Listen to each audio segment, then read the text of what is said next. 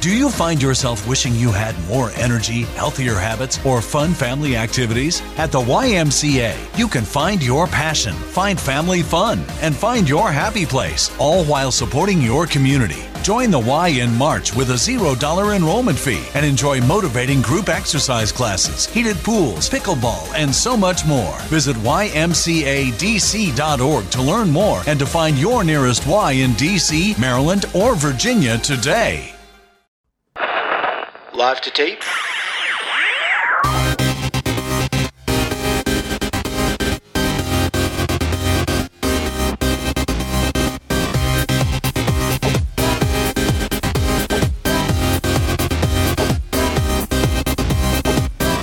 Welcome to Millennial Season 3, Episode 41. I'm Andrew.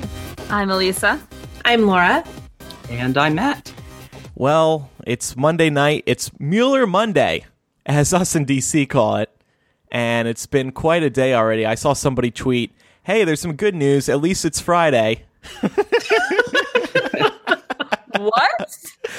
because Monday has already been so fucking long that it feels like it's the end of the week. oh, that took me a minute. yeah, because it, it feels like Friday, doesn't it? Brain's already fried. Anyway, we're going to talk about the indictments.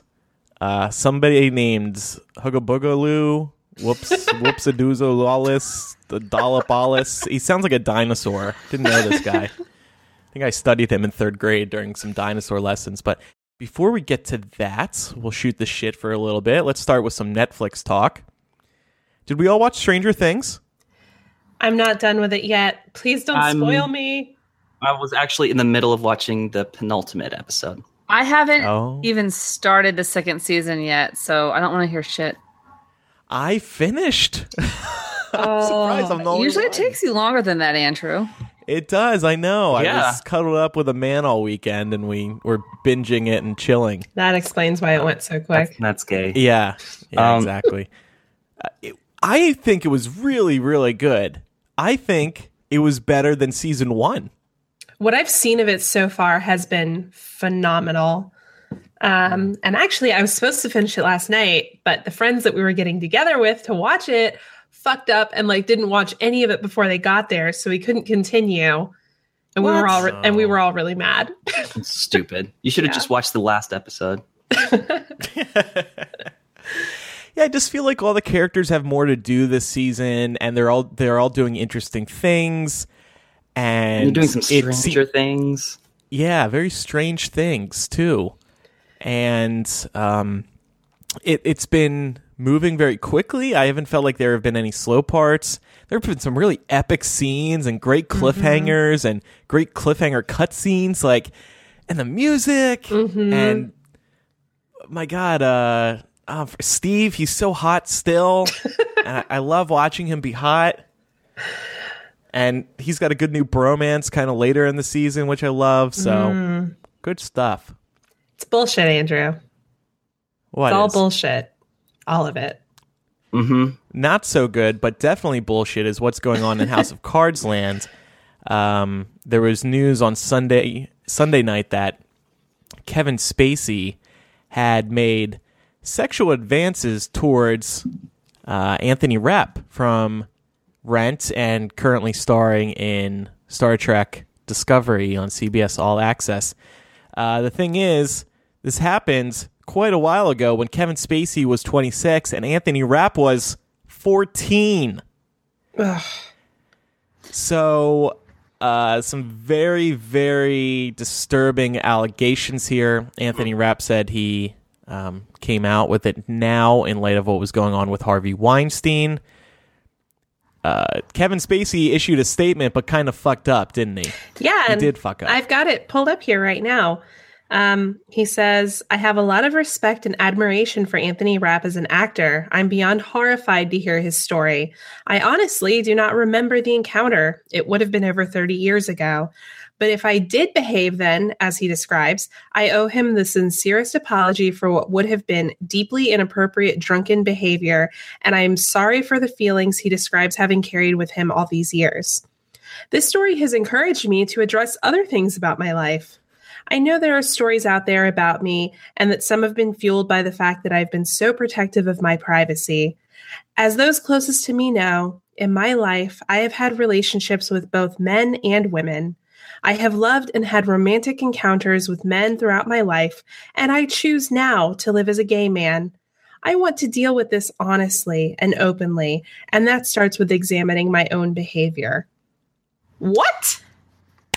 So this is what gets me is the pivot, right? So Right. in that statement, he ends the first paragraph by saying, I'm sorry for the feelings he describes have been carried with him all these years. This story has encouraged me to address other things about my life. Like, what? Okay, like other things like what? You've gotten into cooking lately? Like, you took up golf as a hobby? Like, how is, like, none of this seems relevant. Do you know what I'm saying? His being Yeah. gay, his being gay is not any more relevant to the first part of that statement than him taking up golf or painting or I don't know, anything else. Like I don't see how this how these two things tie together other than of course the obvious which is that he's just trying to distract everybody from the real story here which is the um, sexual impropriety uh, uh, allegations. Or or he's trying to suggest that because he was closeted 30 years ago that he was behaving inappropriately um i don't know like you know for being suppressed. yeah, he was maybe? he was so suppressed 30 years ago that it only came out when he was drunk and therefore manifested in very unhealthy and inappropriate ways. Those are the only two explanations I can imagine as to why he would even include this in his statement, but either one reflects very poorly on him. It's sickening to Yeah. suggest that being gay is in any way linked to being a pedophile is fucking grotesque. beside the pivoting that's very reminiscent of Kellyanne Conway status, the the other things that he said was like he blamed alcohol for that alleged um, sexual advance allegation, and he is also getting a lot of um, shit from the LGBTQ community because of the way that he worded um, that he chose to now live as a gay man, meaning like he is saying that now it's a choice that I'm doing. I I sort of understand why people read it that way. I do think though what he meant was to live publicly as a gay man. Yeah, I do too. But- I don't care about that. That is the least of my concerns here. I was pretty surprised just because it's two big name actors. Like this is, uh, and this came out of nowhere. It's not like it's not like the X Men guy Bryan Singer, or like the rumors are just running rampant all the time, or it's not Woody Allen or any of these others. It's just suddenly, oh, here's a new creep. Surprise! Well, the thing that's different between Bryan Singer's allegations and uh, and Kevin Spacey is that Bryan Singer has always denied the allegations, and they've always been settled out of court. Like he's never he's never Yeah. admitted to having um, underage sex, which he has. And to be clear, to be clear, because I'm not, I'm, I'm not sure that we that we that we were clear on this point. Um, the actor accusing Kevin Spacey, Kevin Spacey of this did not accuse him of rape. There was no there was no sex um, or r- r- at all involved in the allegation. It was that Kevin Spacey came on to him, that he hit on him, he picked him up as though I think he described it as like a bride being carried across the altar and threw him on the bed and laid down on top of him. Then the actor, um, the the the victim in this case, rolled out from underneath of him and ran to the bathroom to get away, and then left the house shortly after. So that. Not that that I mean that's pretty fucking bad. I'm not saying that's not bad, but just to be clear, I think there's a there's a slight difference between these sorts of things, and it's important to point that out. But I will also say that Kevin Spacey's defense here seems to be that he was drunk, which is A, not a defense, and B, um, he wasn't drunk when he invited a 14 year old to his house. Now, him throw, Yeah. him picking the 14 year old up and throwing him on the bed and trying to have sex with him, maybe he was drunk then. But when he sent out the invitation, he did so like a day or two in advance of the party and was stone cold sober and knew that the actor was 14 years old. So I don't understand how that's even, even if you think that being drunk is a defense, which it's not, he wasn't really drunk, was he? Like, this seems kind of premeditated to me. And also, he remembers that he was drunk, but he doesn't remember this taking place. Yeah. Mhm. Well, who, what So- kind of mid 20s person invites a 14 year old to a bender at their house? Yeah, What the fuck is is weird. wrong with you? It, it seems like there was some intent there. And Right. That's what I'm saying. Yeah, and, and Anthony Rapp, I think he he said for him it wasn't abnormal to go over to a party where there were older people because he was a part of the Broadway community and and hanging out with adults was um not not irregular for him. So anyway, um related to this since House of Cards and Netflix have been under the spotlight in light of this, obviously House of Cards is the biggest thing going for Kevin Spacey right now. Um, Netflix said that they are deeply troubled over the news, and it also came to light that House of Cards season six will be the last season, but apparently this was decided several months ago. This isn't Netflix saying that; that's sources close to Netflix, um, and it's just coming to light now. I think. I don't. I, I don't think Netflix is like this is terrible. We're canceling the show.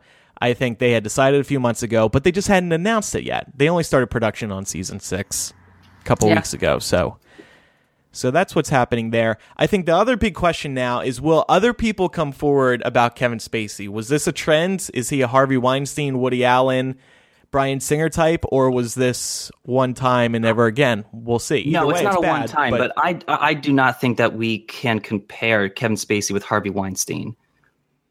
Harvey saying Weinstein. will turn into that with a bunch of people coming forward. We don't know if there's a pattern or not. Mm, I don't know. I wanted to ask you guys a question because this is something that I feel like I see a lot on the internet when these types of cases come up. I'm already seeing a number of people announcing that they're going to be boycotting House of Cards season six. They're not going to watch it. And I wanted to get like your general feelings on that approach. I think in the moment they say that, but as time passes, they might change their mind. I think they will only not watch House of Cards if they've actually become bored with it. Because it, it has been seeming like it needs to come to an end. Um, I will watch it because it is the final season and I want to know how it ends. This was first this was Netflix's first original series. It's a big deal. Yeah. So I'm not boycotting it, no. Anyone else? I'm not. Um, and I wanted to share a little bit about why, because I feel like I've seen a lot of demonizing of people who won't bo- boycott House of Cards and, and people who won't boycott media that might involve somebody who has done something similar to what Kevin Spacey has done. Um, the reason is that Kevin Spacey already has his money. You not watching House of Cards season six does not do anything to him. But by watching House of Cards season six, you're supporting the thousands of other people that poured their livelihoods into making this show a possibility. You're giving support to Netflix for creating original, it, compelling television. So I think that I, I, while I totally respect people who say, "Hey, I don't want to watch this," um, I think it's I think it is very short sighted and and kind of like uh, it's a very black and white perspective to look at it and say people who are boycotting House of Cards are good. People who are not boycotting House of Cards don't believe that rape culture is real. You know, so I think people just need to be cautious about walking that line and not like accusing people of being pro rape because of the TV shows they watch. Mm-hmm. Yeah, I think you're right. I think I certainly understand why people might Yeah, boycott because they were disgusted. and- totally. yeah. S- But you raise a fair point too. There are a lot of people who work on these shows, and that's eh, the same case can be made about torrenting TV shows and movies as well. It's not about the actors who already have all their money. It's it's about the the crew members who make money off of this stuff, who are employed thanks to good sales and all that. Mhm.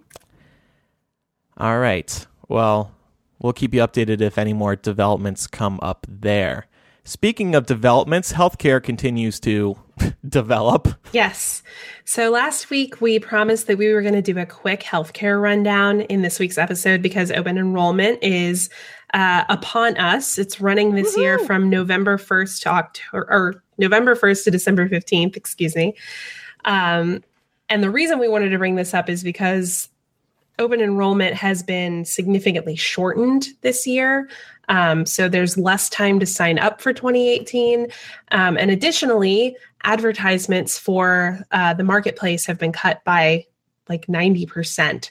So we want to make sure that we're getting the news out there in any way that we can um, so that people who are eligible and need insurance can get signed up. So we just want to give a really quick overview of this. Um, a lot of people have asked, like, what is the marketplace and what are exchanges? Um, they are the same thing. So the marketplace is available in every state and it will allow you to sign up for a health insurance plan. And something really important to know is that during enrollment, you'll also find out if you're eligible for Medicaid and CHIP. In some states, you may or may not be eligible for these things, depending on if your state took the expanded funding for Medicaid. Um, but we also need to talk about who's eligible to sign up. There's a lot of misinformation about who can sign up through the marketplace. Anyone who is a US citizen and resides within the United States and who is not currently incarcerated may apply through the marketplace, with the exception that if you're already on Medicare, then you won't be eligible to apply because you already have insurance. So fuck off. Um, also, if your employer provides insurance that meets certain standards, you can still purchase a plan through the marketplace, but I don't know why you'd want to do that because you won't receive any subsidies for it and you'll pay full price for that plan. So, if your employer provides insurance, you should probably just sign up and use that. So, since there are subsidies, I know there's been a lot of confusion about this because people look at the plans and they see the the initial like outright cost for a plan and they're like holy shit this is hundreds of dollars a month. I thought this was supposed to be affordable. Well it varies from state to state but it also depends on your income. So if your income is below a certain level you may qualify for a tax credit that lowers your monthly insurance bill. This is what i experienced. I live in georgia. I was on the marketplace for six months while i was unemployed and I didn't qualify for Medicaid because my state didn't accept the Medicaid expansion. But because I was unemployed, I qualified for a credit. Um, so, like a subsidy that brought it down somewhat, but still not quite as much as I would have liked. Um, that said, if you live in a state that accepted Medicaid expansion, you may be covered. Um, I know of a couple of people who live in blue states. That tends to primarily be where this happens, um, where when they put in their income levels, they found out that they were completely covered under Medicaid and they didn't even end up needing to purchase a private insurance plan. So that may be an option for you. Um, and even if you don't qualify for Medicaid, if you have kids, you and your children may still qualify for CHIP, um, which is the Children's Health Insurance Program. So I think the big question that a lot of people has or have is that like, the 20- how am I going to know what the best plan is for me? Because there's so much information out there, and there are a number of different insurers that provide different plans. So the best way to figure that out is to go to health, healthcare.gov and create an account. Um, you'll fill out an application where you disclose your income and what level of healthcare access you have currently and what level you anticipate having in 2018.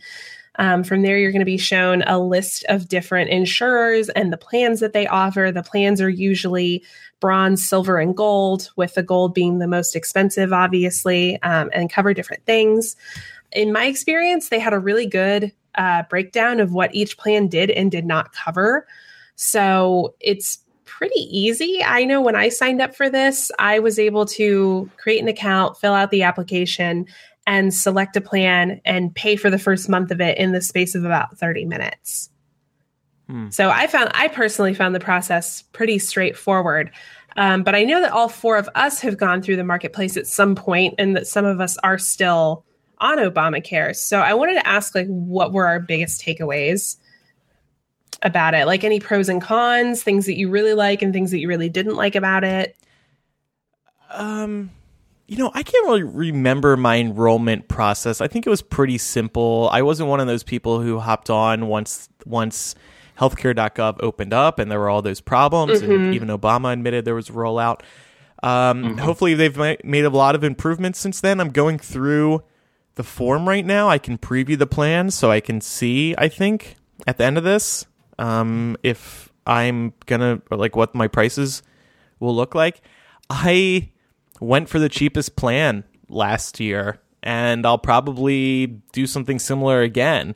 There's a lot of talk of premiums going up, so uh, it seems highly likely that I'll probably stick with the cheapest plan. That said, it worked out really well for me.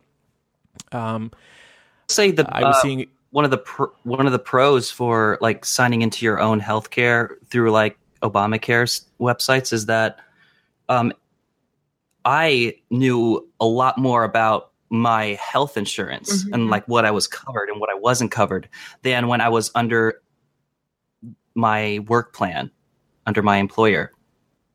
yeah, Learn a lot about like what coverage I needed as opposed to uh, like what the general inf- uh, insurance I got from my employer. Like I got to pick and choose like which was right for me and Yeah. what would benefit me the most with the with whatever plan. Yeah. So I went through this form and it looks like my plan. And now remember also, I'm in a different state now. So I don't know how that factors in. I know that California wasn't going to continue having my same plan. So I was going to have to get a new one anyway. Um, but it looks like I'm going to be paying $50 more. And I don't think this includes dental, but dental was pretty cheap for me last time. Um, unless I decide to just go 10 years without a dentist again, which is a possibility. Um, so, so yeah, it looks like 50 extra dollars a year. That's not as bad as I was thinking it was going to be. So at least there's that. Yeah, and you know, I think it's totally fair to point out that the cost of a lot of these insurance plans ended up being higher than what people expected. I think we can call a spade a spade and say that uh, Americans ended up being a lot sicker than than uh, we thought they were. So when Obamacare rolled out, a lot of really fucking sick people ended up going out and getting insurance for the first time, which is great, but it also has the pitfall of causing the plans to be a little bit more expensive.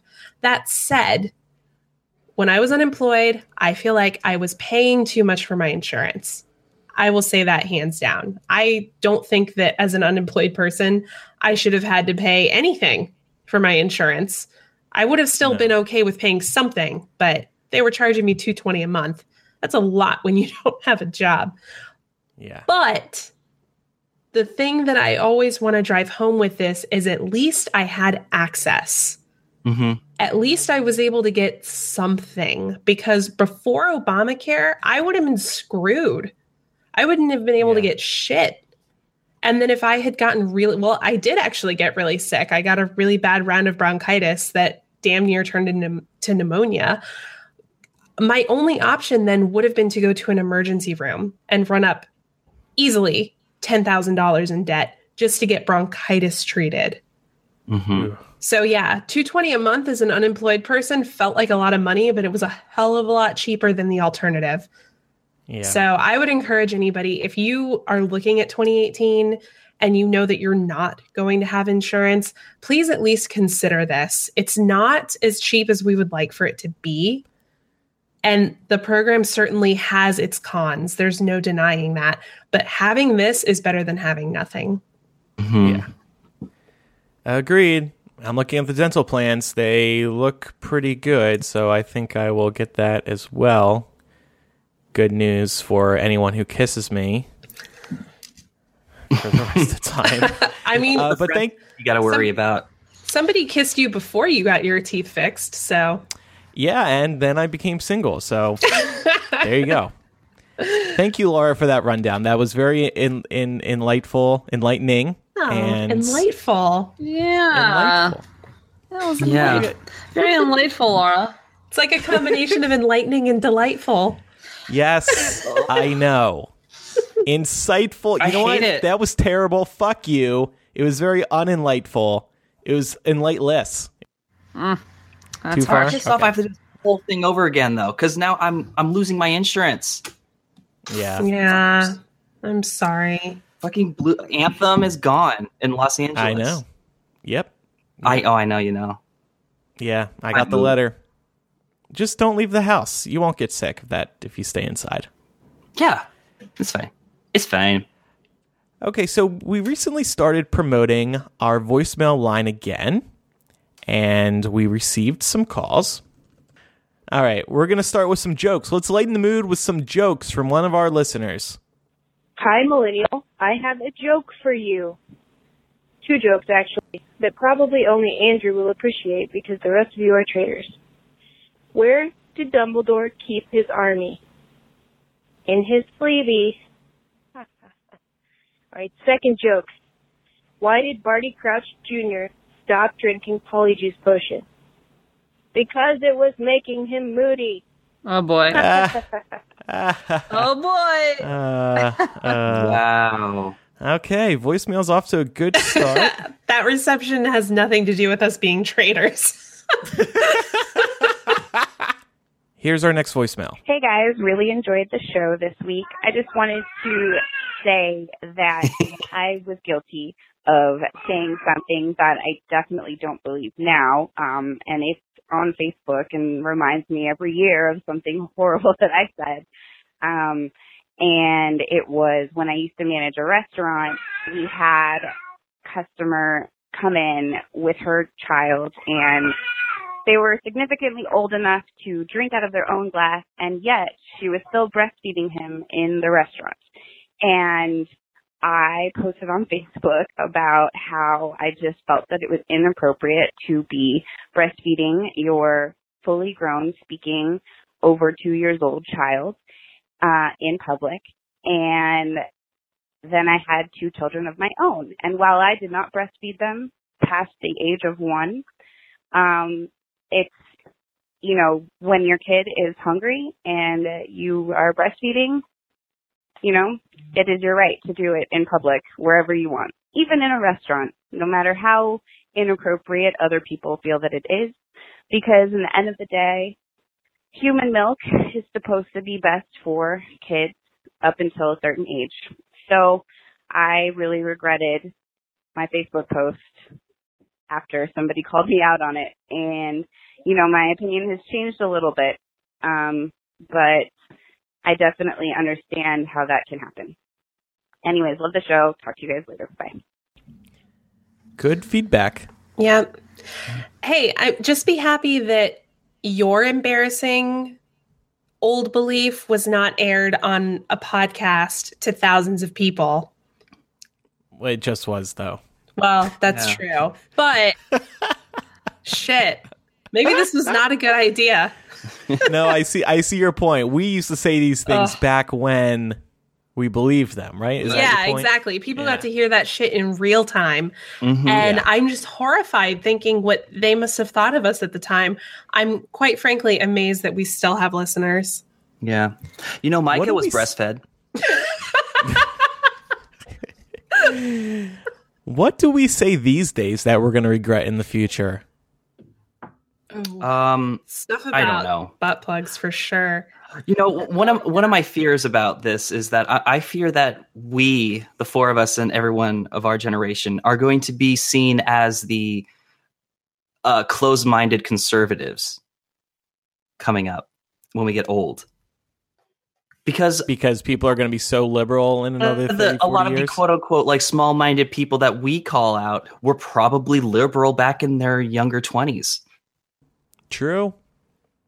I'm going to regret saying Apple made good products. The iPhone 10 is totally worth the $1,150 I paid for it. Yeah. Yeah, probably sooner than you think. Nintendo Switch is Nintendo's greatest system ever. Yeah, Matt, that's a good point. Hashtag sorry, not sorry. Um, oh, what? The Nintendo Switch is fucking awesome. Oh, I have a really recent thing that I said on this podcast that I regret all the time. Go ahead. Donald Trump will never be president. Hillary Clinton Yeah. is going to mop the floor with him. Yeah. Uh, By the way, when you were giving us all this info on healthcare, I was thinking like it's so weird to hear this under Trump's Mm-hmm. presidency. Like, because you know he wants all this to fail. Yeah, It's so sad. I know. That's why I didn't even want to talk about him when I talked about it. I'm just like, I just want to give people Yeah. the relevant information. Yeah.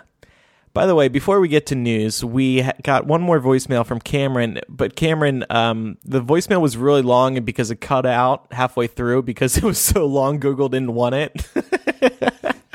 uh, call in with your spooky story next episode, but keep it under two minutes. And that that's a general uh, guideline for everybody. If you're calling in with a voicemail, um, it is a Patreon benefit. Please do keep them less than two minutes, ideally around one minute long.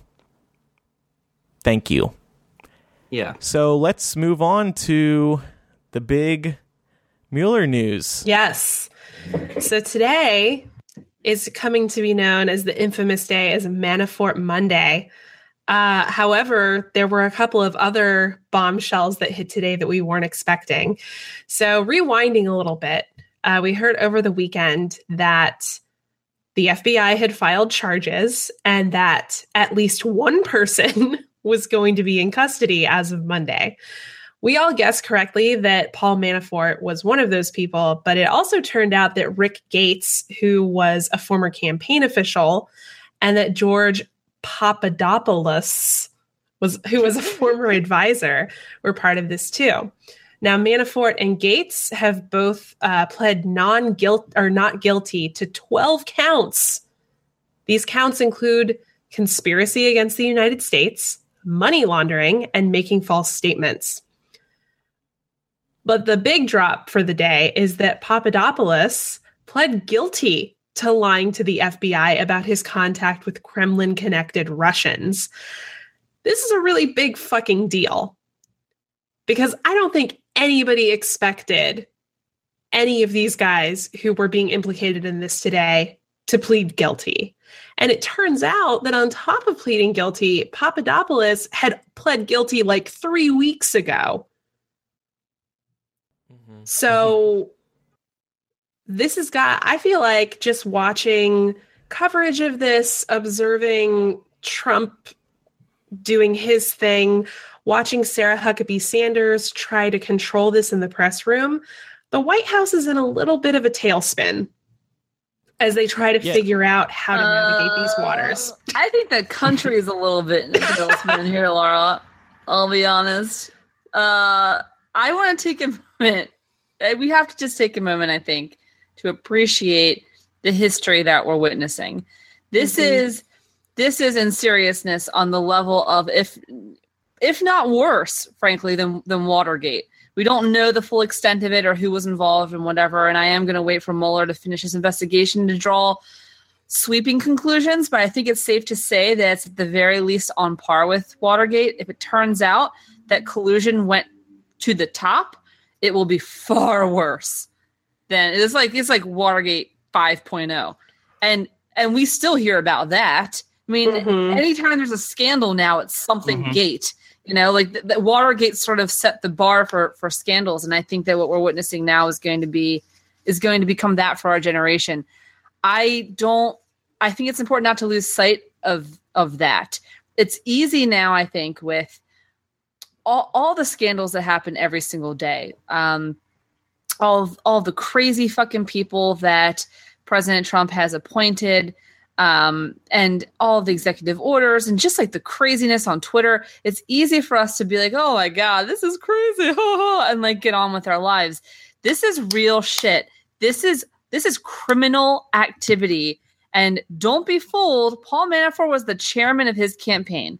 There's going to be a lot of people who try and say, well, he's not with the White House. He never worked in the White House and downplay his role. But that's that's, you know, that's that's for that's for dummies.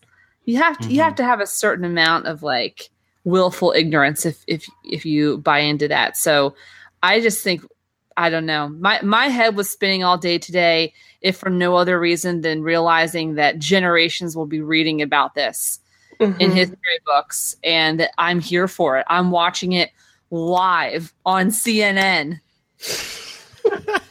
well, and the thing that's so funny about it, Elisa, I love that you brought that up.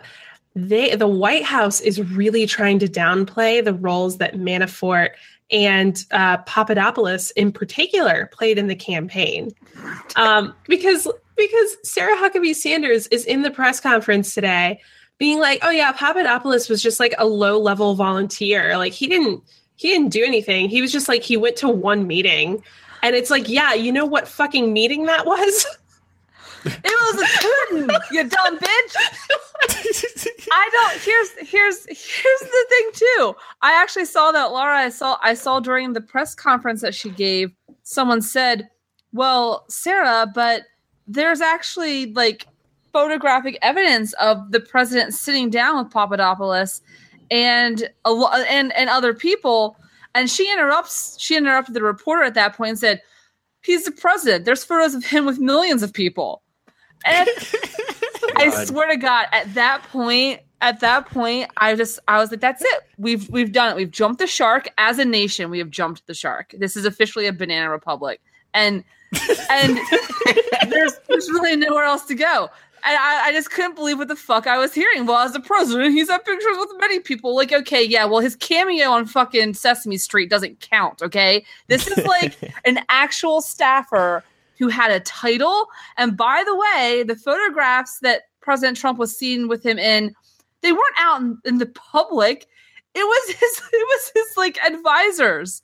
It was it was Papadopoulos. Yeah, private meeting. Exactly. It was Papadopoulos with with with Jeff Sessions and with other members of his cabinet, which should tell you the kind of influence and the rank that Papadopoulos had in the Trump camp. If he's sitting next to Jeff Sessions, he's not some random dude off the street, you know? He's not a volunteer.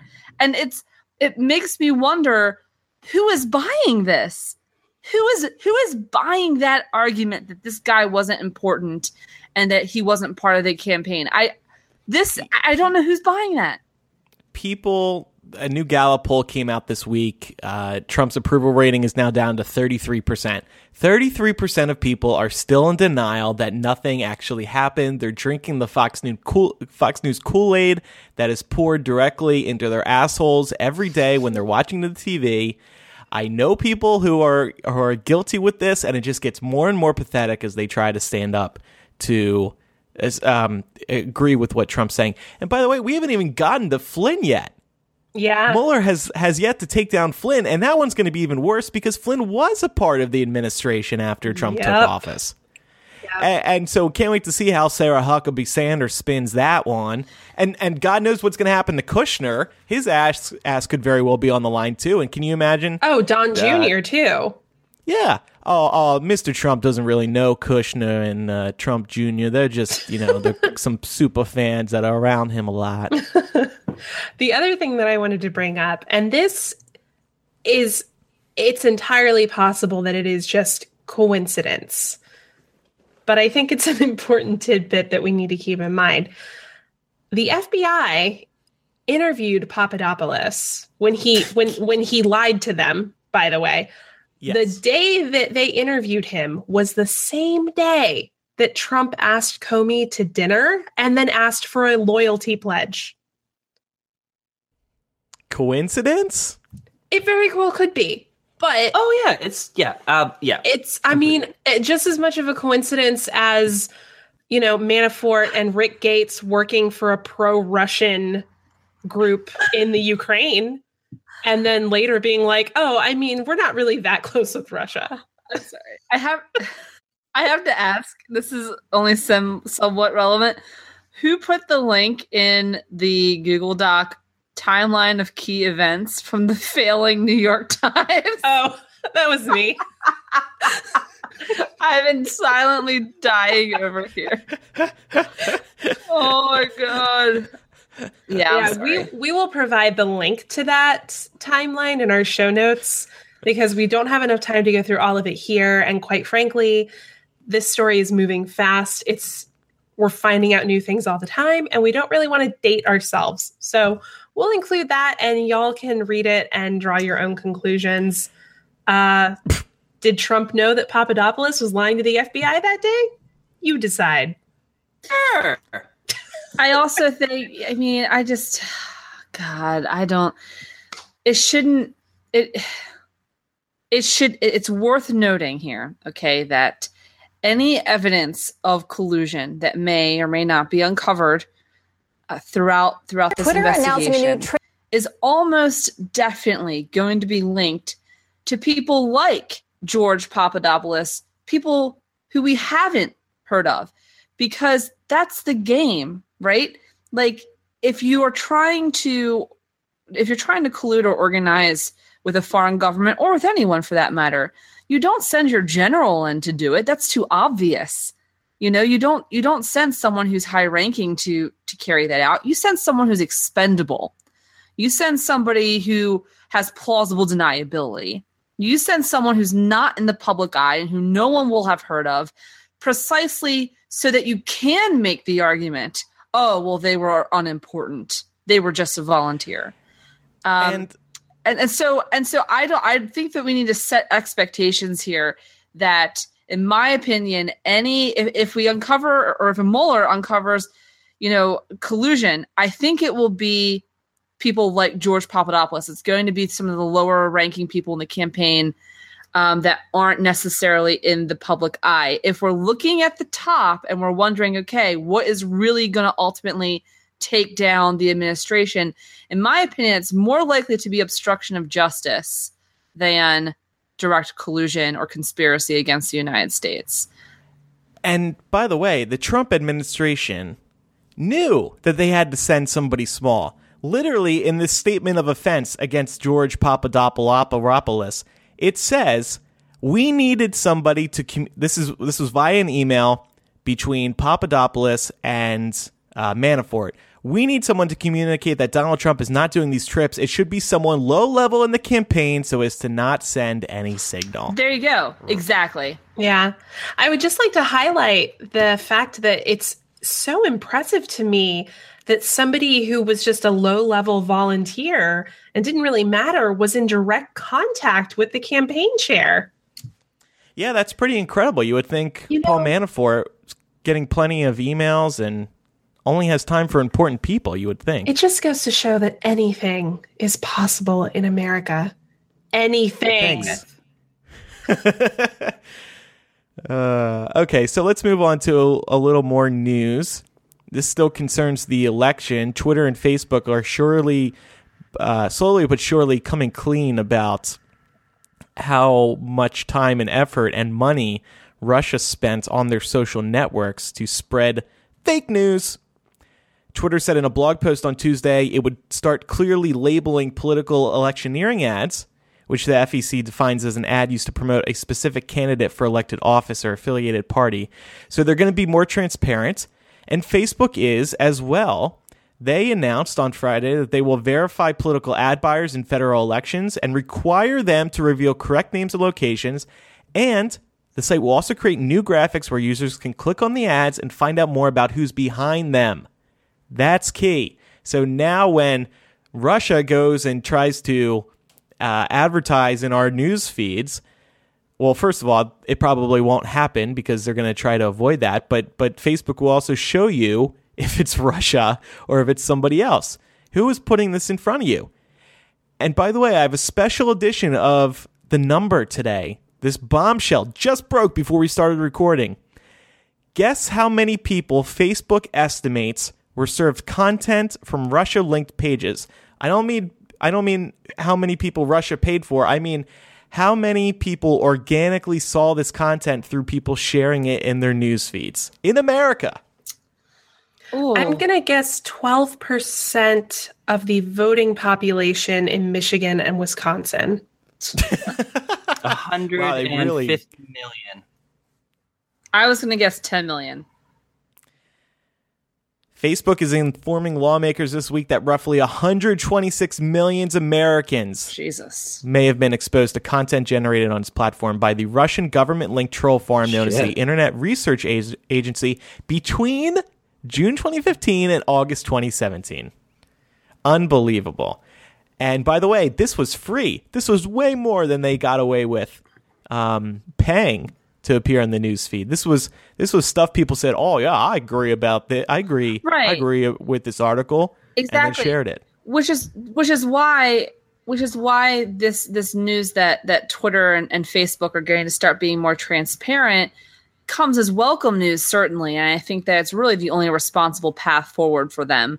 Um, and, and it should be it should be noted that one of the things Twitter's going to do, for example, is they're going to put like little purple boxes around an ad that's that's political in nature that's been bought by somebody uh, around that advertisement, and it will say at the bottom, "This was sponsored by X, Y, or Z." So you can actually see that. I think that's really cool, and I think that's responsible. But it, it, I, I do worry that that's not really going to change anything, if I'm being honest, because I think that a lot of a lot of the fake news, like actual fake news, bullshit propaganda from Russia, um, is perpetuated organically, and it's just done Yeah. because people like an echo chamber and they don't like doing work. And those two things combined means that they're seeing something, uh, viscerally reacting to it, thinking, "Oh, well, that sounds good. Yeah, that's a good fucking point right there." And then they're not taking Right. them time to fact check it, and then they hit share, and then they hit like, and it's that little click that is giving that that's that's giving it traction. And so I worry, you know, I, I'm glad for this, but I just am very pessimistic about it impacting anything in a positive way. Yeah, I agree. I think the American public is largely stupid, uneducated, and uninformed. So I'm not really sure that this is going to help. It might not. However, Facebook over the past six months or so have announced other changes to the news feed, including combating fake news. One example is with news articles now, there are going to be three articles below that news article showing you other sources for that same topic, so you can try to um, see who who all is reporting this. And these are tools to help you decide because ultimately it's going to come down to people not being stupid. And I don't think any of us have much faith that people are going to wisen up on Facebook because we all see a lot of stupid shit there. But they got some time to uh, keep working this out. People are incredibly gullible when it appeals to their interests. I don't think they question whether it's Yeah. right or wrong as long as it confirms what they feel or believe. Yeah. Fake news does well on Facebook. I said I think I've said before on this show that some of our April Fool's Day articles on Hypable do incredibly well because we write what people want to hear and then they share it thinking it's real. Right. That, see, that's that's scary. Exactly. That's so scary. It is. It is. Well, I mean, not for me because Hypable makes a lot of money off of it on April Fool's Day, but in politics it's scary. All right, our hidden from the headline story this week has to do with. And before I go on, I want someone to tell me how the fuck you pronounce this because I've tried it four or five different times, and every time we get emails saying Elise is not pronouncing it right. Elise is not pronouncing it right. I've tried it every way you can pronounce it. It's Um, Nestle. Okay, Nestle. People email in about that. every Come on, people. time because this is I have you know a grudge against a, a grudge against these guys. So I think um, they've come up a, a few times, and I've tried it a different way depending on who emails, and I never get it right. Nestle. That's you know what. Laura's the uh, linguist here. I'm going to trust what she says. And we're we're Yep. fucking rolling with it. I don't want to hear from anybody. She's right. She's the authority. Nestle. Say it again. It's very Nestle. dangerous. No, no, no, no, no, no. It's it's Nestle. I said that. God damn No. it. No, Nestle no, is didn't. back at it again. They're back at it again, this time in Canada. I think the last time that we reported on Nestle, they were fucking up California for everybody. Now they're fucking up Canada. Uh, Vice News reports that the Switzerland based bottled water conglomerate is draining two Canadian towns of pretty much all of its spring water, and they're doing so on expired permits. Now, the two towns in question are Erin and Aberfoyle. Both of them are apparently not too too far from Toronto. Um, Nestle is currently extracting about five million liters of water per day per town. And again, they they're doing this all on expired permits. Now, Nestle has said that they are allowed to continue to do this on expired permits so long as the government does not tell does not issue them a cease and desist letter and that they have submitted an application to renew the permits that it just hasn't been approved yet and so that they will continue until they receive a cease and or cease and desist rather. So even once it was pointed out to them hey like this isn't cool they were like well we're not going to change until like the police show up basically.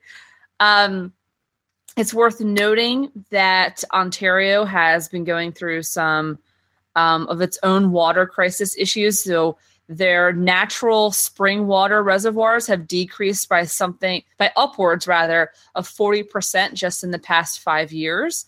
They that's all that's owed almost entirely to bottled water companies going in and taking all the water.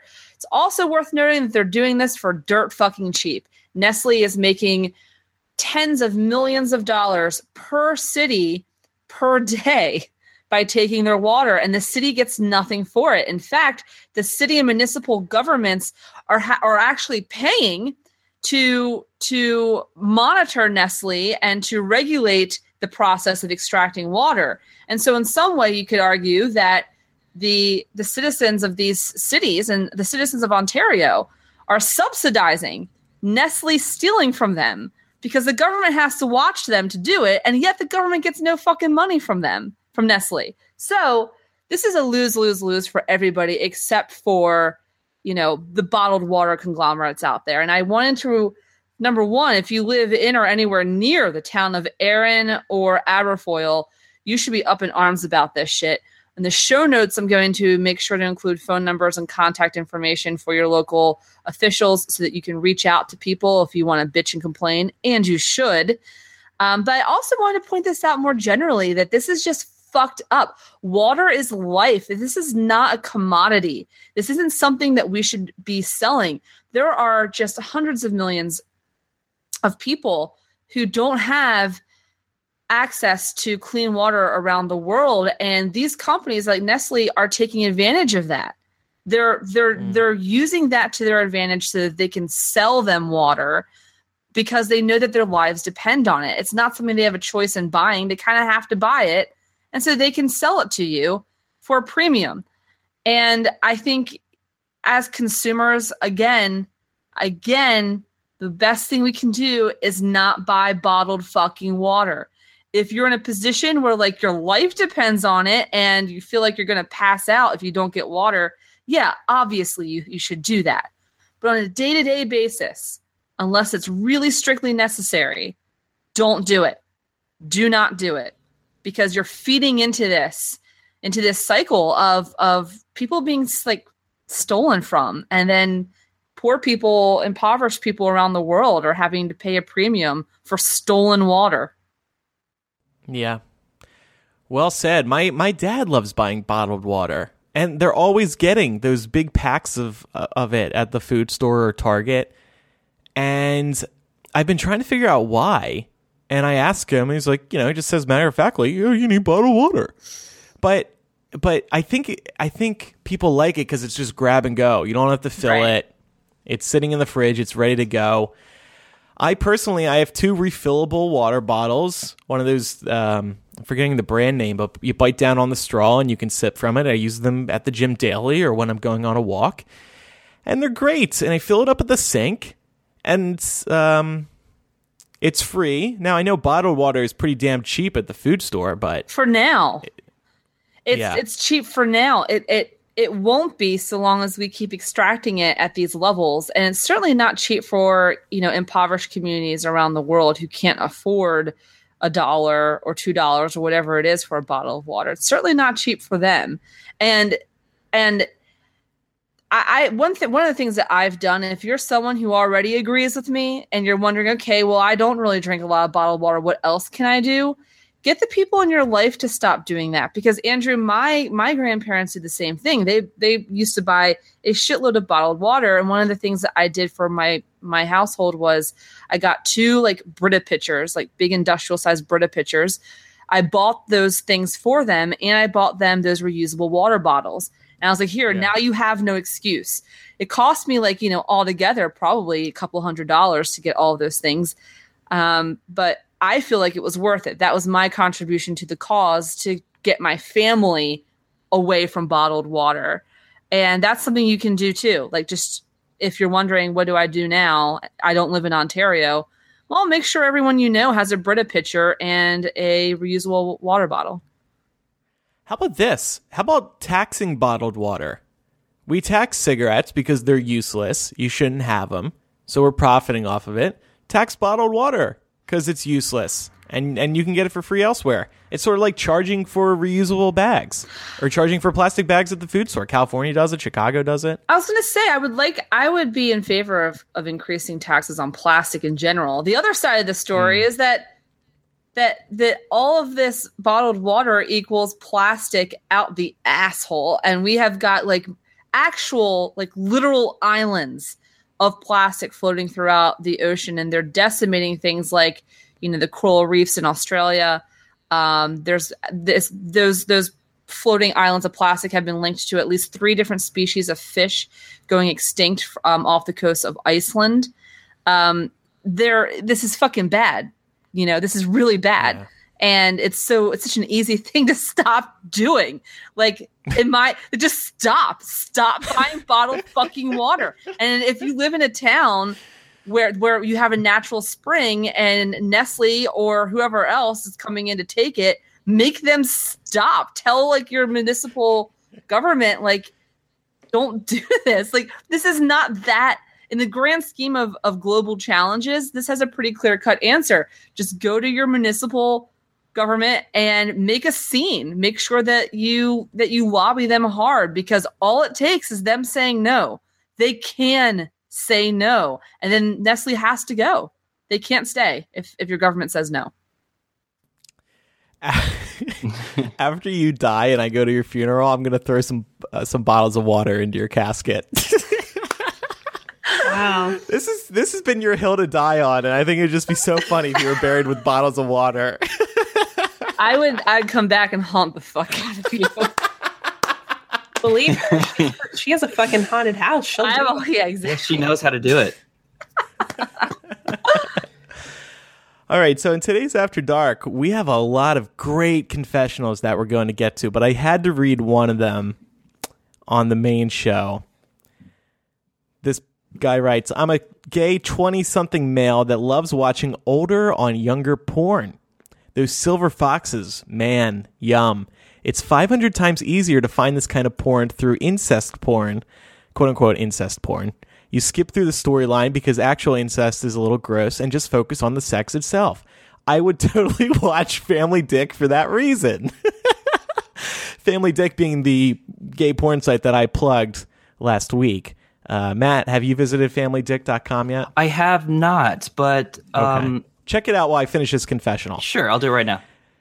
Side note, confessional writer writes, I also love watching straight porn, primarily for the straight guys doing their thing. Just like watching incest porn doesn't make me want to commit incest, watching straight porn doesn't make me want to have straight sex.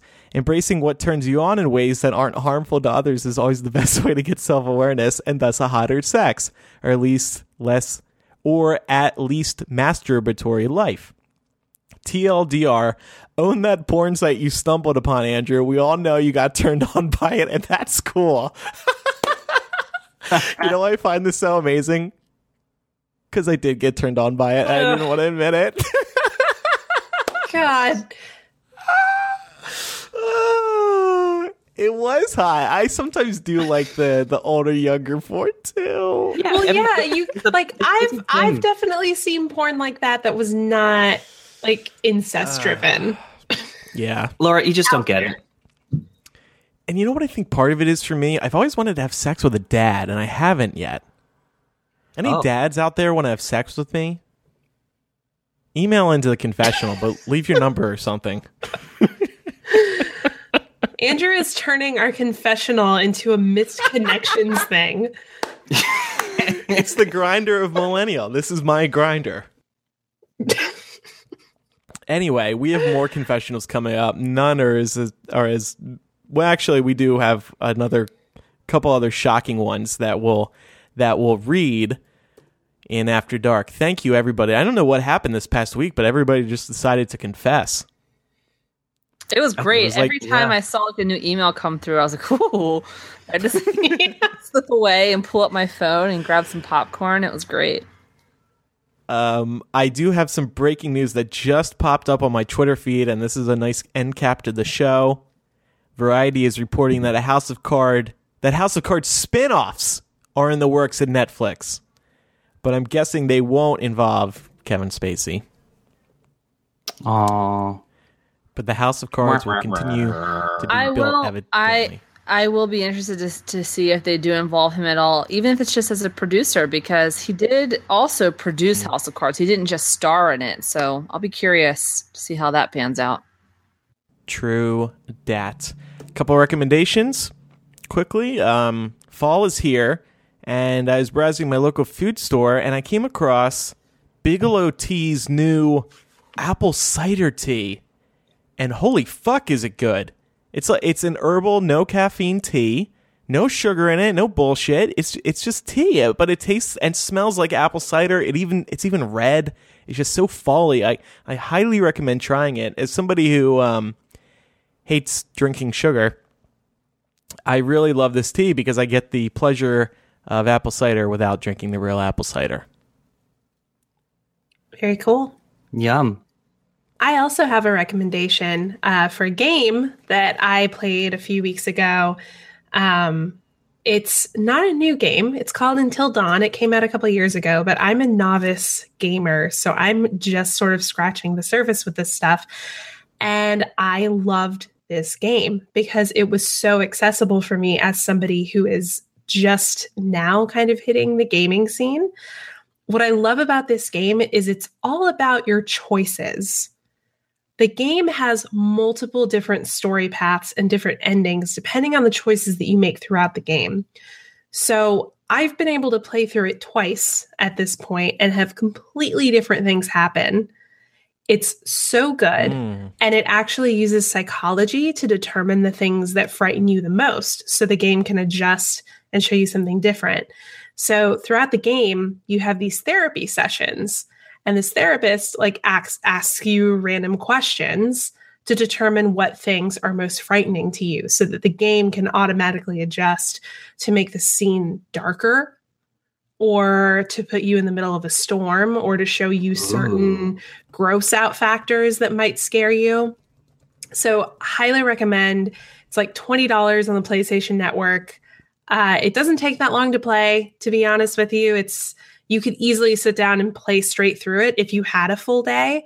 Um, but it's just it's really enjoyable and you can play it more than once. So a lot of Matt, are you playing Super Mario Odyssey? No, I don't. I don't have the game yet. I think Okay. I'm going to get it for Christmas, so I can't buy it. Oh, I see. Well, it's so good. If anybody has a Switch, you have to buy it. It, it lives up to the reviews, and um, oh my god, just so much to do. It's so cool. Great. On that note, that does it for today's episode. Thanks everybody for listening. We'd love your support over at patreon.com slash millennial. We have benefits like the voicemail line, surprise bitch, which we'll get back to next week, Palace Intrigue, one of our newer benefits, streaming it live, the Landy Show, also new benefits. And of course, our flagship benefit, which is After Dark. And like I said, we have more confessionals in After Dark. We have something from somebody named Tunnel Dump. He's looking for advice. Uh, former friend, an excellent guy, just confessed he lied to colleagues. So um, we'll talk about that. Um, somebody's asking about a clone of penis. So that'll be interesting. Uh, Rebecca is having an affair with her best friend. I say her name because she wrote it. no one freak out on me.